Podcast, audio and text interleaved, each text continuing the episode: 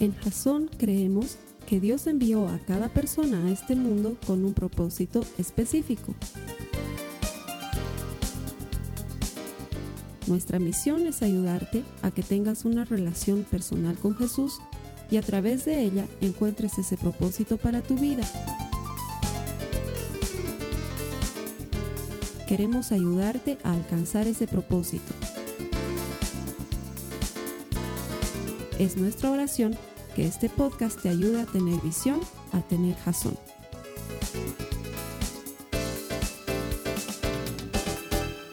Bienvenidos a Jason, bienvenidos a los servicios que ponemos para ti en internet. Lo hacemos con la esperanza de ayudarte a desarrollar una relación personal con Jesucristo, porque estamos convencidos de que todo el que encuentra a Dios encuentra vida. Hay vida en su palabra, hay vida en su mensaje, sigue rescatando gente como lo hacía dos mil años atrás, sigue transformando corazones y el tuyo, el tuyo está en la lista de espera, Él quiere tocar tu corazón y transformar tu vida. Lo único que necesitas es creer en Él. Y estoy seguro que si te has conectado a este lugar no es por casualidad, las casualidades no existen, pero te tengo una noticia, no eres tú el que está buscando a Dios, sino es Dios el que te está buscando a ti.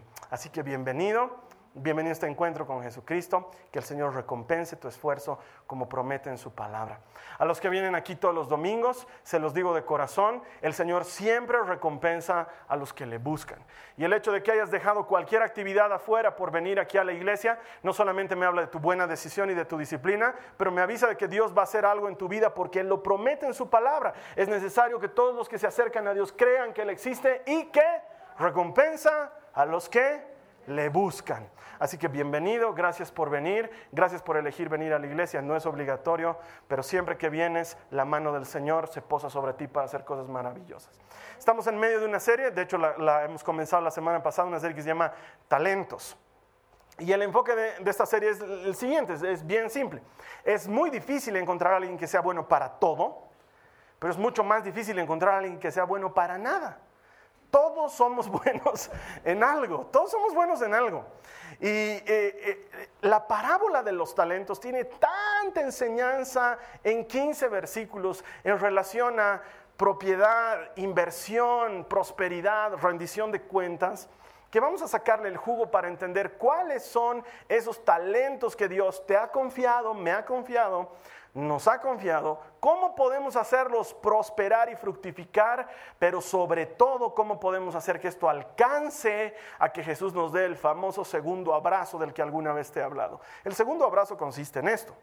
Cuando tú y yo muramos, si tú has creído en Jesús, la palabra de Dios promete que tenemos encuentro directo con Jesucristo. No saldrá a recibirte Pedro, como dicen algunos chistes que usualmente escuchamos. Tampoco saldrá a recibirte algún familiar querido. Probablemente estén ahí, pero no va a ser el primero en abrazarte, porque va a haber alguien desesperado por darte un abrazo, y ese es Jesús. Él va a ser el primero en encontrarse contigo y te abrazará y te dirá, siervo fiel y bueno, en lo poco fuiste fiel y en lo mucho te pondré. Ven y entra en el gozo de tu Señor. Y el primer abrazo es de bienvenida, pero el segundo abrazo es de felicitación. Ahí te abrazará y entonces luego te llevará y seguramente te encontrarás con la gente que amas y entrarás en el gozo de tu Señor y quién sabe qué cosas maravillosas habrá preparado Él para ti y para mí. Si entendemos bien esta parábola, vamos a aprender a caminar de tal manera que ese segundo abrazo sea efectivo en nuestras vidas. De hecho, en Jasón tenemos esa visión desde que iniciamos esta pequeña iglesia, la hicimos con la idea de dar todo de nosotros para que cuando llegue el momento podamos escuchar que Jesús nos dice de su propia boca, siervo fiel y bueno en lo poco, has sido fiel, ahora en lo mucho te pondré, ven y entra en el gozo de tu Señor. Así que ese es el espíritu de esta serie.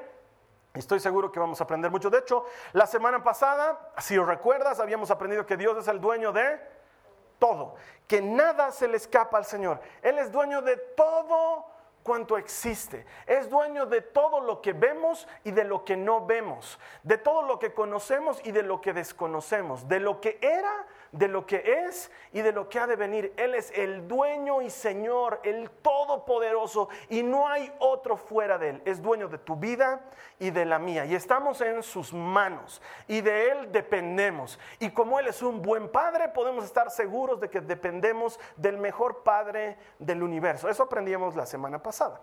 Esta semana vamos a aprender algo que tiene que ver mucho más con nosotros. Y te quiero hacer recuerdo un poco de la parábola de los talentos. Esta vez no la vamos a leer, sino que la vamos a recordar, pero para el que está interesado está en Mateo 25. Resulta ser que el Señor Jesús nos cuenta sobre un hombre muy adinerado que decide salir de viaje y en su ausencia pone bajo la administración de algunos de sus servidores unos cuantos de sus bienes, no todos, solamente unos cuantos, y llama a sus servidores y dice que a cada uno conforme a su capacidad les entrega cierta cantidad de dinero. Al primero le entrega cinco talentos. Al segundo le entrega dos talentos y al tercero le entrega un talento. Recuerda, conforme a su capacidad. Luego se va de viaje y después de haber estado de viaje mucho tiempo regresa y se entrevista con estos sus siervos para pedirles cuentas sobre el dinero que les dejó para administrar. Y se acerca primero el que había recibido cinco talentos y le dice, Señor, ni bien te fuiste, me puse a trabajar con lo que me diste y de los cinco talentos que me entregaste logré producir cinco más. Y aquí te los entrego. Y entonces el dueño de todos esos bienes le dice, bien, siervo fiel y bueno, en lo poco fuiste fiel, en lo mucho te pondré. Ven y entra en el gozo de tu Señor. Y luego se acerca el hombre que había recibido dos talentos y le dice, Señor, tú me diste dos talentos y yo los trabajé y logré conseguir dos talentos más con lo que te entrego cuatro. Y el Señor le dice, bien, siervo fiel y bueno, en lo poco fuiste fiel, en lo mucho te pondré. Ven y entra en el gozo de tu Señor. Y luego se acerca el que había recibido un talento y le dice, Señor, yo sé que tú eres un hombre severo y un hombre estricto. Y tuve miedo porque sé que tú cosechas donde no has sembrado y pides donde no has dado. Y entonces fui y escondí tu talento debajo de la tierra para que no se perdiera. Pero aquí lo traigo, no se perdió. Todo está completito. Te entrego tu talento. Y contrario a recibir una felicitación, escuchó del Señor lo siguiente, siervo malo y perezoso. Si tuviste miedo de mí, te juzgo por tus propias palabras, sabiendo que yo recojo donde no he sembrado. ¿Por qué no metiste mi dinero al banco y por lo menos hubiera cosechado mis intereses? Por eso ahora les digo, quítenle el talento a ese que no produjo nada y dénselo al que produjo diez. Porque al que tiene se le dará, pero al que no tiene se le quitará hasta lo que tiene. Y a este échenlo fuera, allá donde hay llanto y rechinar de dientes. Esa es la parábola de los talentos. Y habla de muchas cosas esencialmente de la capacidad que nosotros tenemos de administrar lo que Dios nos da y de la confianza que Dios tiene en nosotros. Porque estoy seguro que todos somos buenos para algo.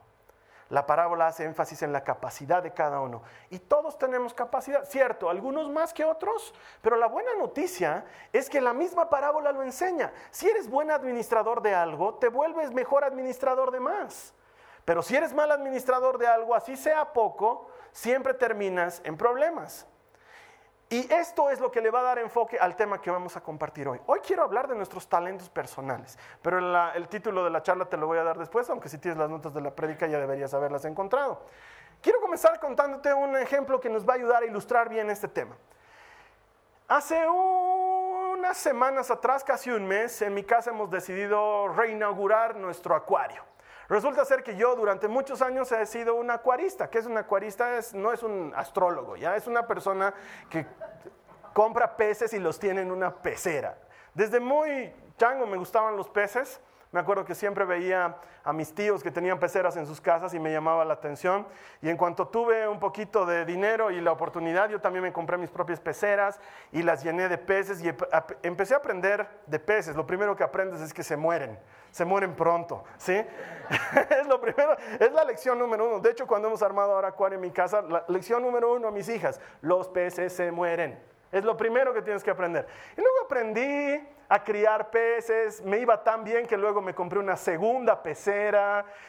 Cuando te gusta se vuelve una especie de vicio porque Hay peces tan hermosos que quieres tenerlos y vas y te los compras y no es barato el chistecito. Entonces, y además es trabajo. El que sea que te diga, nah, puedes tener una pecera y no. Mentira, es una gran mentira. Es una mugre, se vuelve horrible, huele feo y si no te preocupas de tu pecera, tu esposa te quiere sacar de tu casa. Te trae serios problemas. Bueno, pues resulta ser que de soltero aprendí a criar peces y ya cuando me casé me llevé mis peceras a mi casa con mi nueva esposa. Y eh, me acuerdo que una mañana ella había salido muy temprano a su oficina, yo me estaba listando también para salir y mientras me afeitaba escucho como un clisado, como alguien tirando una piedra en la ventana, así, así, ese sonidito. Y yo digo, qué raro, ¿quién está tirando piedras? Entonces, con mi, con mi cara con media crema y la otra, la otra cara afeitada, voy a ver a la ventana y no había nadie. Y en eso escucho. Y en mi living una de las peceras había reventado y todos los goldfish estaban en el piso y todo el piso estaba inundado y la arena se había caído por todas partes. Y fue algo horrible. Y bueno, logré salvar a los goldfish porque son peces muy fuertes, pero eso me hizo poner en perspectiva la idea de tener peceras. Al año y nació la Nicole y definitivamente no podías tener pecera y bebé al mismo tiempo. O sea, demanda mucho esfuerzo, entonces decidimos eliminar a la bebé, no, decidimos eliminar a la pecera. decidimos eliminar a la pecera y guardé mis peceras, les quité la arena, las guardé, las sequé y las metí en un depósito. Pero con mis hijas empezamos a pensar en la idea de otra vez tener pececitos y al final hemos armado una pecera. Y otra vez hemos rearmado la pecera y ellas están chochas y a mí me gusta y sigue siendo el mismo trabajo, pero ya no tengo que cambiar pañales, o sea que se compensa un poquito. Y eso de los peces me ha hecho pensar en esto precisamente. Si nosotros llevamos un pez a la playa y lo ponemos ahí en la playa, el pez va a ser absolutamente infeliz. Entonces, si nosotros en busca de su felicidad le conseguimos una silla playera, último modelo, y una sombrilla que sea capaz de cubrir todo su entorno, el pez va a ser miserablemente infeliz. Y si le conseguimos un vaso de jugo de coco fresco, delicioso, y le conseguimos la revista Pececita Noviembre para que sea feliz ahí en su silla con su sombrilla, va a ser miserable. Porque el único lugar donde el pez es feliz es en el agua. El único lugar donde el pez es feliz es cuando está en el agua. De hecho, cuando estaba armando esta mi última pecera, y eso viene el cuento, mientras estaba llenándola de agua tenía un solo pez. Entonces ese solo pez lo puse pues en un jarrito ahí mientras yo limpiaba la pecera. Bueno, pues al mover la manguera para sacar el agua, lo volteo al pez y el pez se cae al piso, se derrama todo el agua y el pez estaba ahí. Así es un pez infeliz, por si acaso. O sea, no esperes que haga mucho más porque no se quejan. Estaba absolutamente infeliz. ¿Por qué? Porque el pez es feliz en el agua. Ahora, el agua tiene que ser tratada, tiene que tener anticloro, antihongo, pero se me estaba muriendo, así que lo único que pude hacer es poner agua de la pila en ese recipiente y alcé al pez como pude y lo puse ahí y estaba feliz. ¿Por qué? Porque era agua. Los peces tienen que estar en el agua. ¿Y eso qué tiene que ver con nosotros? Todo. Porque nuestros talentos hablan del ambiente en el que nos tenemos que desenvolver como personas. Muchos de nosotros no nos sentimos completamente desarrollados sencillamente porque no estamos desarrollando nuestros talentos. Porque cuando empiezas a desarrollar tus talentos, entonces empiezas a sentir que hay propósito para tu vida. Así es como funciona. Es más, ¿cómo te das cuenta cuando tienes un talento? Porque cuando lo estás ejecutando te sientes como pez en el agua. Eso es. Cuando te sientes como pez en el agua, lo más probable es que estés haciendo algo para lo cual Dios te confió un talento para que lo administres. Y de hecho quiero hacerte recuerdo esto. Los talentos no son monedas, son pesas. Es una unidad de medida. El talento quiere decir que lo que se te está entregando pesa 21.6 kilogramos más o menos una María Joaquina, ¿sí? Ya con eso te he ayudado a entender la semana pasada. Mi hijita pesa 20 algo y tiene 5 años y está caminando a tener 6 años. Cuando Dios le dio un talento al flojo, entre comillas, le entregó 21.6 kilos de monedas. O sea, en su bolsa los especialistas calculan que más o menos había 6 mil dracmas seis mil monedas. Entonces no le dio poco. Al que le dio cinco le dio mucho, que es diferente. Pero al que le dio uno no le dio poco, le dio harto. Eso es para que tú y yo entendamos que no está permitido decir, a mí el Señor no me ha dado nada. Ay, como yo quisiera ser como otros hermanos, yo los veo, cantan, ministran, oran lindo, predican. Yo no sé hacer nada. Ni siquiera puedo memorizar Filipenses, ¿qué era? Porque con eso lo que estás haciendo es menospreciar lo que Dios te ha dado. Él te ha dado mucho. Probablemente no lo hayas descubierto. Esa es harina de otro costal. Probablemente no sepas utilizarlo. Sí, te concedo el beneficio de la duda. Pero Dios nos ha confiado talentos. Y de acuerdo a nuestra capacidad. No es para que yo le tenga bronca al hermano que predique, echa fuera demonios, levanta muertos cuando yo solamente sé cantar. No es para eso. Es para entender que si Dios me ha dado algo, lo tengo que hacer crecer. Ahora, es menester que hagamos diferencia entre talento y pasión. No toda pasión es talento, pero sí todo talento es pasión. Porque hay gente que dice, no, es que yo amo cantar, Carlos Alberto, amo cantar, sí, pero cantas mal, digamos. O sea, sí, pero es que yo siento que es lo mío, siento que el Señor me dice, ven, y el micrófono me llama, sí, pero cuando estás en el micrófono todos huyen. Entonces, probablemente no, eh, pero me apasiona. Carlos Alberto, tengo todos los discos, desde Canción a Dios hasta el 25 conmemorativo de Marcos Witt. Felicidades, eres un gran coleccionista de música, pero no es lo tuyo. El que te apasione algo no significa que sea un talento. Sin embargo, todo talento te va a apasionar. Hay que saber distinguir si algo me gusta mucho de si soy bueno en ello. Y eso tiene que ver con madurez y tiene que ver con un criterio, dicen que es el menos común, pero es el más necesario, sentido común. Si la gente sufre cuando estás haciendo algo, probablemente pues no es tu talento. Obviamente si tú sufres, difícilmente va a ser tu talento, porque si te cuesta, si no te gusta, ¿por qué tendría que ser tu talento? Ahora, esto nos exime de cosas obvias, ¿no es cierto? Entonces, ¿ves, ves amor? Yo no tengo por qué cambiarle los pañales a la guagua, porque odio, no me gusta. No, hay tareas que no, conozco a alguien que sea talentoso en cambiar pañales, así, no, hay tareas engorrosas para todos. Pero los talentos no se circunscriben a las cosas que te apasionan necesariamente, sino comienzan por aquellas cosas que haces bien y que con el tiempo terminan por apasionarte. Aquellas cosas que Dios te ha dado que te son naturales y te sirven. Pero lo primero que necesitamos comprender de los talentos es que parten de la idea de Dios para tu vida. Él es el que ha tenido una concepción respecto a ti y por eso te ha dado ciertos talentos, algunos bien desarrollados, otros no tan desarrollados, pero que también están en ti para que los desarrolles. Dios nos da esas cosas para que podamos funcionar como parte de su reino en esta tierra. La idea de Dios es que tú y yo seamos siervos fructíferos en esta tierra. Entonces los talentos no se encierran dentro de las cuatro paredcitas de la iglesia, que es otra cosa que durante muchos años creo que hemos enseñado mal como iglesia. Porque si no eres predicador o músico o intercesor, estás fuera, no tienes talentos. Yo, hermano, soy buenísimo peleándome en litigios. Los abogados no van al cielo, así que eso no es talento. Fuera.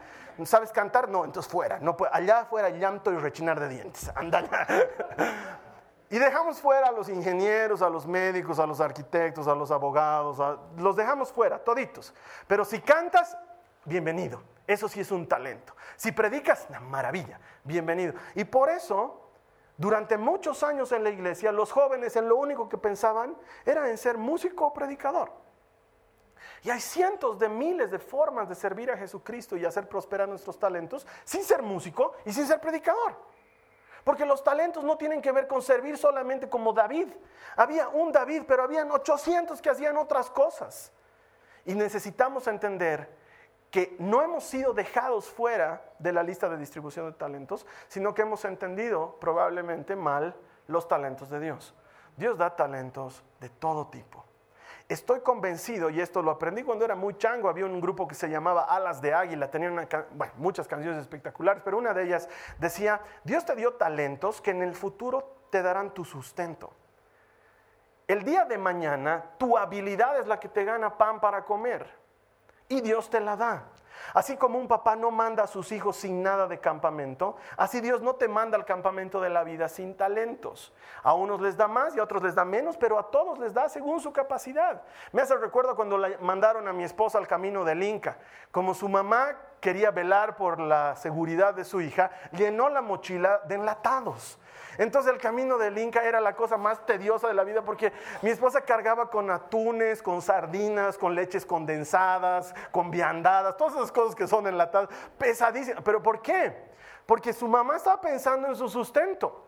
¿Cómo va a ser mi hija para en el camino del Inca? No quiero que haya tienda del Inca. Entonces le mandaré algo para que coma y le llenó la mochila. Bueno, pues Dios hace algo muy parecido con nosotros. Nos entrega talentos para que los administremos pero todo pasa por Él primero. Mira lo que dice Isaías 43 en el verso 1. Isaías 43 en el verso 1 dice, pero ahora, oh Jacob, escucha al Señor quien te creó. Oh Israel, el que te formó, te dice, no tengas miedo, porque he pagado tu rescate, te he llamado por tu nombre, tú eres mío. Todo parte de eso. Él es tu dueño, Él es mi dueño. No solo por el rescate, pero por la creación. Él es el que nos ha creado, Él es el que nos ha formado. Y el creador sabe el uso de las cosas. El creador sabe para qué funciona cada cosa. Y quiero decirte que este solo versículo es el puntapié para empezar a hacer cosas donde sea que las hagas para Dios. Nos hemos dedicado en otras prédicas a enseñarte que lo que sea que hagas lo puedes hacer para Dios, que no necesitas hacer algo dentro de la iglesia, sino que fuera de la iglesia se necesita mucha gente haciendo cosas para Dios. La semana pasada entendíamos que nosotros trabajamos para Él, no trabajamos para nuestro jefe. Hacemos las cosas para Dios porque Él es el dueño. Bueno, pues este versículo nos dice la clave para entender el tema de los talentos. Tú eres mío, me perteneces, eres mío. ¿Por qué es importante? Porque la propiedad en Dios nos confiere identidad. Porque no eres un hijo de vecino cualquiera, eres hijo de Dios. Y eso te da identidad. Es como cuando, cuando éramos chiquititos, yo me acuerdo que en las peleas uno se peleaba y no faltaba el que salía, ¿qué pasa? ¿Sabes quién es mi papá? ¿Lo conoces a mi papá? ¿A mí qué me importa quién es tu papá? Claro, si su papá era ministro o era alguna... Era grave, ¿no es cierto? Eso es lo que nos está diciendo Dios. Yo soy tu papá. Y eso te da identidad. No estás andando ahí por el mundo con tu currículum, estás andando por el mundo con tu identidad de hijo de Dios. No vas con tu falta de estudios o con tus muchos estudios, porque hay gente que dice, yo no pude estudiar, Carlos Alberto. No importa, tu papá es Dios. Eres hijo de Dios. Hay otro que dice ah, Carlos Alberto, yo salí de Harvard y hice mi masterado en Yale y pude hacer un doctorado en Stanford. Felicidades, superalo, tu papá es Dios. Es más que Harvard, que Yale, que Stanford juntos. Es más, Él es el dueño de todo. Y como Él es el dueño de todo, adquirir identidad de Dios es la clave. Porque muchos de nosotros adquirimos identidad de nuestro oficio o adquirimos identidad de lo que alguien más nos dice. Pero la identidad primera la adquirimos de saber esto, que Dios te dice, tú eres mío, me perteneces. Y como Dios no deja lo suyo botado ni hace que lo suyo se le pierda, puedes estar seguro de que estás en las mejores manos del mundo. Tus talentos han venido del que te ha creado y Él es dueño de todo. Mira lo que dice Jeremías en el capítulo 1, en el versículo 5.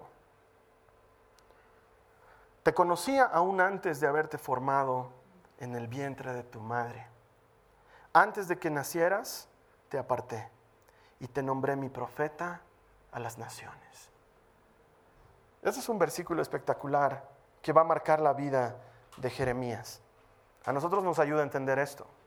El llamado que Dios tiene para ti, el propósito que Dios tiene para tu vida, ha sucedido antes que tú nazcas y antes de que tú seas creado. No funciona a la inversa. No es que Dios te ha formado y luego ha dicho, maestro, ¿qué lo hacemos? Chef, qué gran idea, chef. Y pum, te manda con los utensilios y el olfato y el... No. Primero Dios diseña un propósito, un gran chef Ese es su propósito. Dice la Biblia que los cielos cuentan la gloria de Dios y el firmamento anuncia la obra de sus manos. No necesito hacer una torta que diga Jehová es mi guerrero.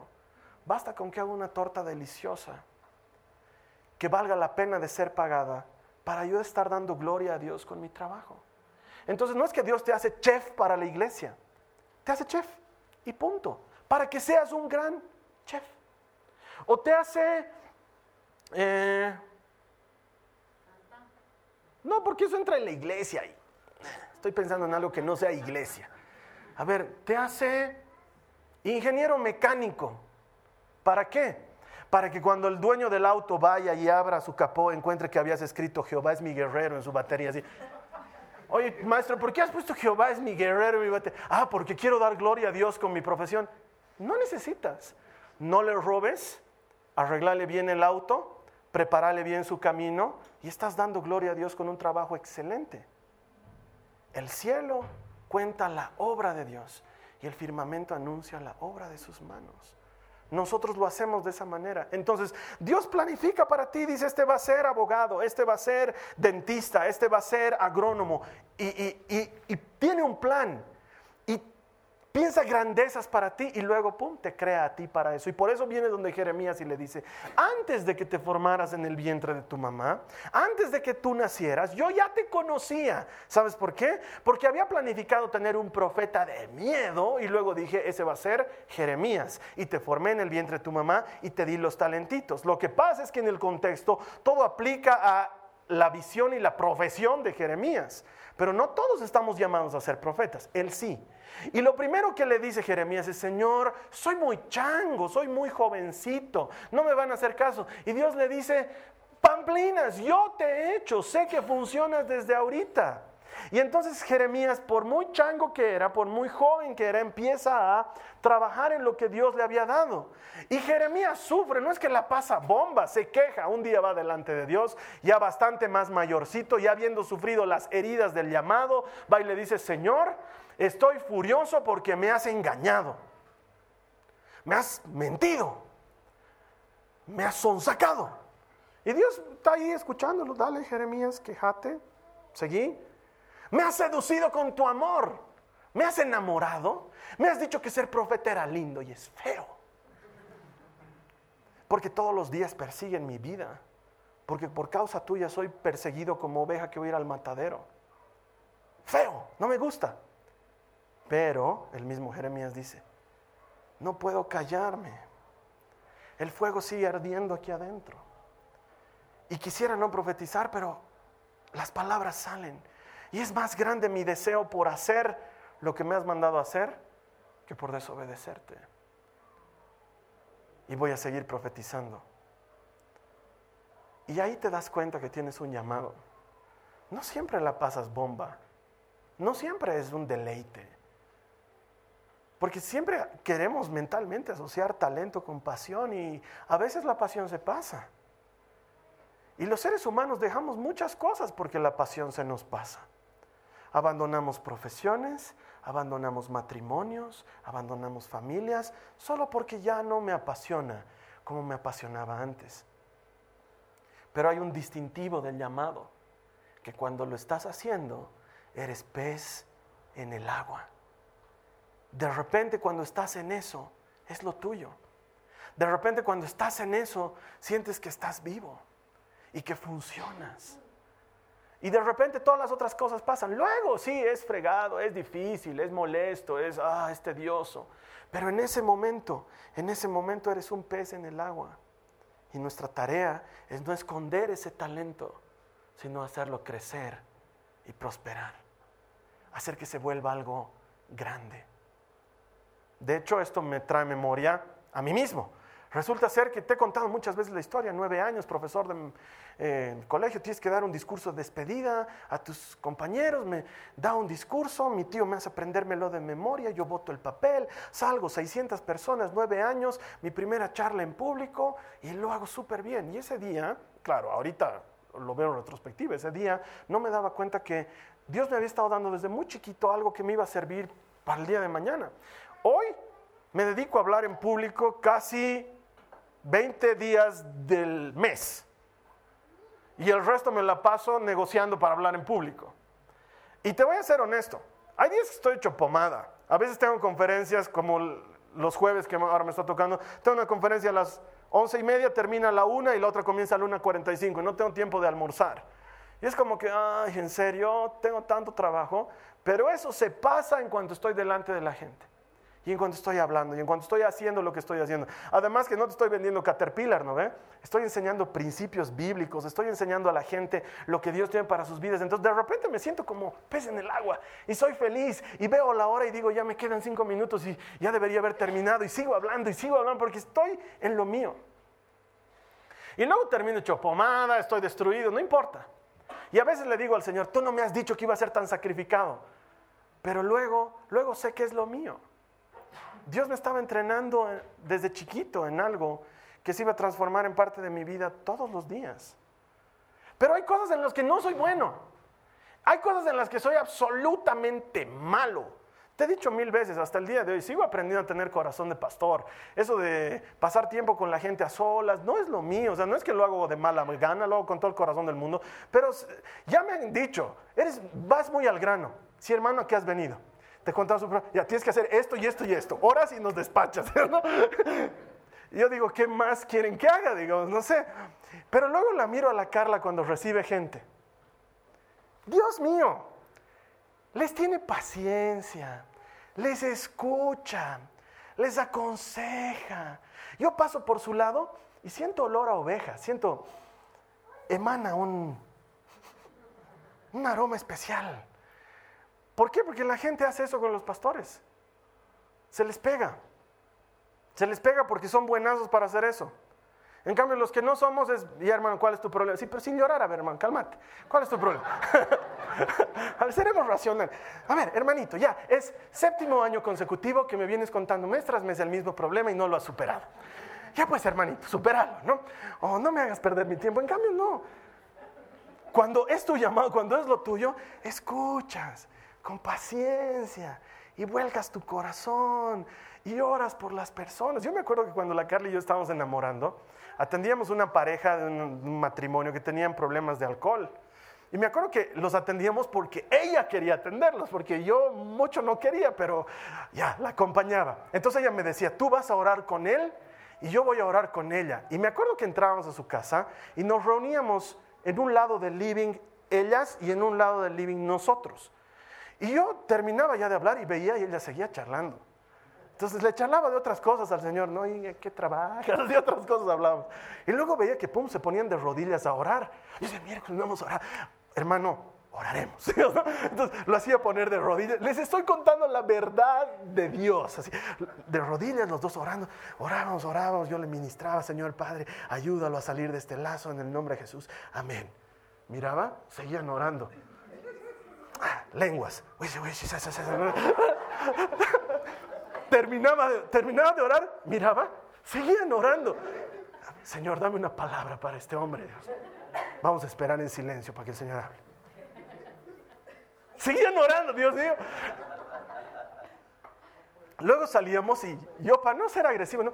¿Y qué, tanto orabas, Dios? No sé por qué. Porque el Señor había puesto en mi corazón. Es otro corazón y es otro llamado. Y es muy distinto. Para mí funciona diferente. Carlos Alberto, ¿puedes dar una prédica de Alibaba y los 40 ladrones? Sí, lo puedo usar como ilustración de sermón y lo metemos en, los huesos secos de Ezequiel. Y pum, lo armo en mi cabeza. No puedo explicarte por qué me sale fácil. Solo sé que es algo que Dios me dio desde que era muy chiquito y que vengo entrenándolo muchos años en mi vida.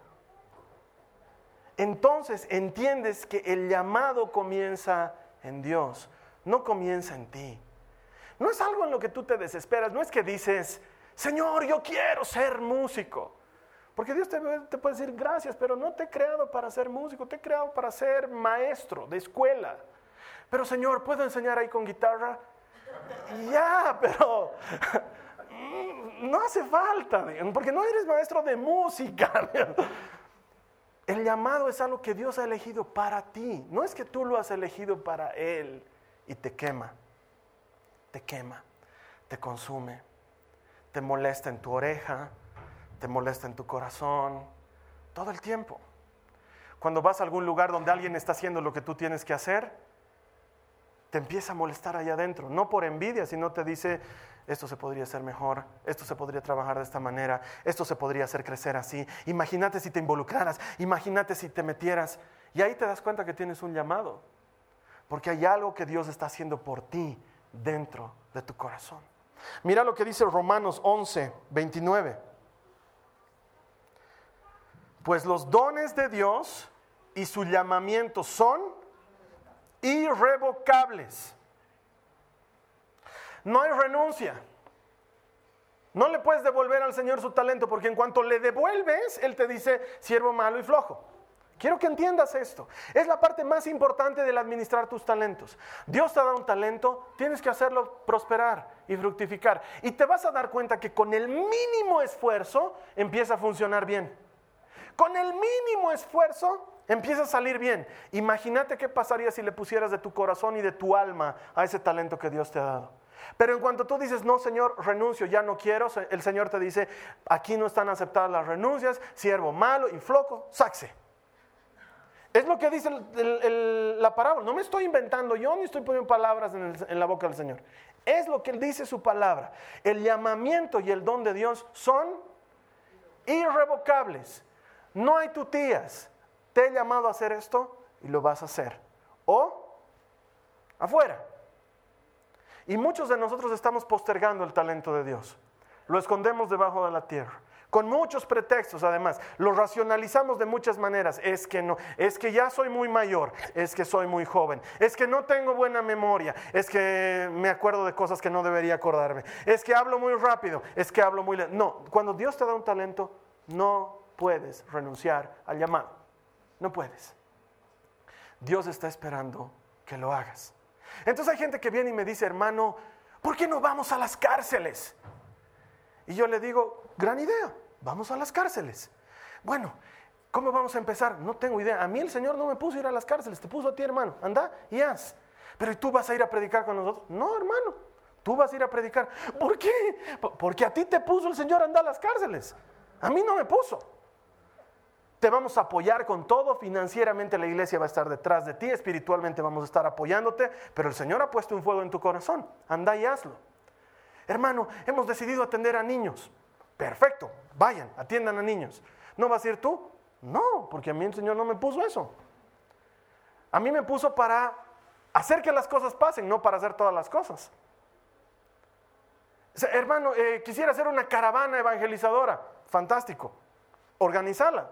No te la voy a hacer yo. Probablemente esté con mi auto ahí tocando bocina y mi banderita que diga, si eres amigo de Cristo, toca tres veces. no. Pero no lo voy a hacer yo. ¿Por qué? Porque el Señor te lo puso a ti. No le tires tu talento a alguien más. Cuando el Señor me habló, te contando, cuando el Señor me habló en Lima y me dijo, Carlos Alberto, 18 años de tu vida te he entrenado para hacer esto. Ahora es momento de que comiences. Reuní un grupo de gente y haz lo que sabes hacer. Nunca fui y le dije a otro, el Señor ha puesto en mi corazón que abramos una iglesia. Abrí. Yo te voy a apoyar. Yo, yo voy a predicártelo. Nunca. El Señor me mandó a mí que lo haga. Y tiene que ver con que el llamado es irrenunciable, con que no puedes hacerte al desentendido cuando Dios te está encomendando algo. Y lo pone en tu corazón. ¿Qué ha puesto en tu corazón el Señor? ¿Evangelizar? Evangelizar. ¿Qué ha puesto en tu corazón el Señor? Ser honesto, sé honesto. ¿Qué ha puesto el Señor en tu corazón? Ser puntual, sé puntual. Empezá a hacer las cosas que Dios está demandando de ti. No esperes que la haga alguien más. No esperes que alguien te ponga un despertador. No esperes que alguien te ponga la soga al cuello. Hazlo tú. Porque ser un siervo fiel y bueno no pasa por la gran cantidad de producción. Pasa por no hacerse al loco con lo que el Señor te haya dado y meterlo bajo una piedra. Y aún así, te garantizo que te va a costar. Te vas a frustrar cada vez que quieras esconder tu talento. ¿Sabes por qué? Porque es difícil enterrar 21.6 kilos. No es fácil deshacerse de tanta evidencia. Y cuanto más tiempo trates de esconder tu talento, tanto más tiempo vas a pasar frustrándote a ti mismo. ¿Por qué? Porque dentro tuyo algo te sigue diciendo, hazlo, ocúpate tú, encárgate tú, ponte al frente, hazlo tú. Esta semana me escribió un hermano y me decía, no me siento muy conectado con Dios, Carlos Alberto, y no sé si yo debo hacer tal tarea que tú me estás encomendando. ¿Qué opinas? Y yo le dije lo que dice la Biblia, que Dios no usa al mejor, Dios, Dios usa al disponible. Dios no usa al que más ganas tiene o al que más sabe. Dios usa al que le interesa, al que está preocupado por un asunto, al que quiere involucrarse. Si esa es tu respuesta, si tú quieres involucrarte, hermano, bienvenido, vas a seguir trabajando conmigo. Así funcionan las cosas. Porque si no fuera así, hermano, yo tampoco estaría aquí. Yo no me paro a predicar delante de la gente porque soy el mejor. Me paro a predicar delante de la gente porque estoy dispuesto. Nada más. Porque cuando el Señor dice, ¿quién se anima? Yo voy. ¿Quién quiere? Yo me anoto. ¿Quién quiere? Tómame en cuenta. Solo eso necesitas. Después puedes estar seguro que el talento que Dios te ha dado va funcionar. Y entonces, aquí terminamos, serás como ese pez en el agua. Probablemente sencilla, súper moderna y reclinable, sin una sombrilla espectacular, sin un jugo de coco, sin la revista Pececita Noviembre, pero vas a estar en el agua. Vas a estar en el agua. Vas a estar haciendo lo que Dios te mandó hacer. Y vas a estar seguro de que lo estás haciendo, porque más allá de que sea lindo o feo, que lo disfrutes o no como Jeremías, que sea fácil o difícil, vas a tener esa sensación clara de que Dios te dio algo y tú lo estás administrando. Y entonces Dios te va a mirar a los ojos y te va a decir, siervo fiel y bueno, te he dado poco. En relación a otros no te he dado mucho pero has sido fiel en eso poco. Y al que es fiel en lo poco, le daré mucho, mucho. Felicidades. Entra en el gozo de tu Señor. La siguiente semana vamos a seguir hablando de la parábola de los talentos. Vamos a ver otros talentos más que Dios nos ha dado. Mi deseo esta semana es que te animes a volver a creer en el llamado que Dios tiene para ti. Quiero decirte esto, no hay nada que yo pueda hacer en este planeta para que tú creas en tu llamado. Pero hay algo que tú puedes hacer y es recomprometerte con el Señor. Es una oración bien sencilla, es llegarte delante de Él y decirle, Señor, lo que me has dado, poco o mucho, decido reconsagrarlo a ti. Y lo que sea que hagas, tal vez eres dentista, tal vez eres agrónomo, Tal vez eres repartidor de periódicos, tal vez eres sastre o costurera, no importa lo que hagas. Puedes darle gloria a Dios con ese talento si tan solo eres excelente, honesto y fiel. No necesitas bordar manteles que digan amo a Cristo. No necesitas poner en tu etiqueta de tu mantequilla soy cristiano. Solo necesitas entregar tus pedidos a tiempo. Solo necesitas velar por la salud de tus clientes. Solo necesitas ser honesto, cumplido, honrado. Y vas a estar dando gloria a Dios. Y vas a estarle dando gloria a Dios con tu talento. Uno dice, pero Señor, mi mantequilla no ha bendecido a nadie en la iglesia. Sí, pero ha bendecido a gente que no viene a la iglesia. Y Dios es dueño de todo. Todo el mundo le interesa. A Él le interesan todas las cosas. Y entonces cuando hacemos las cosas conforme a su palabra, le estamos dando gloria y estás haciendo más trabajo que un pastor o que un ministro de alabanza. ¿Por qué? Porque has sido fiel en lo que Dios te ha encomendado.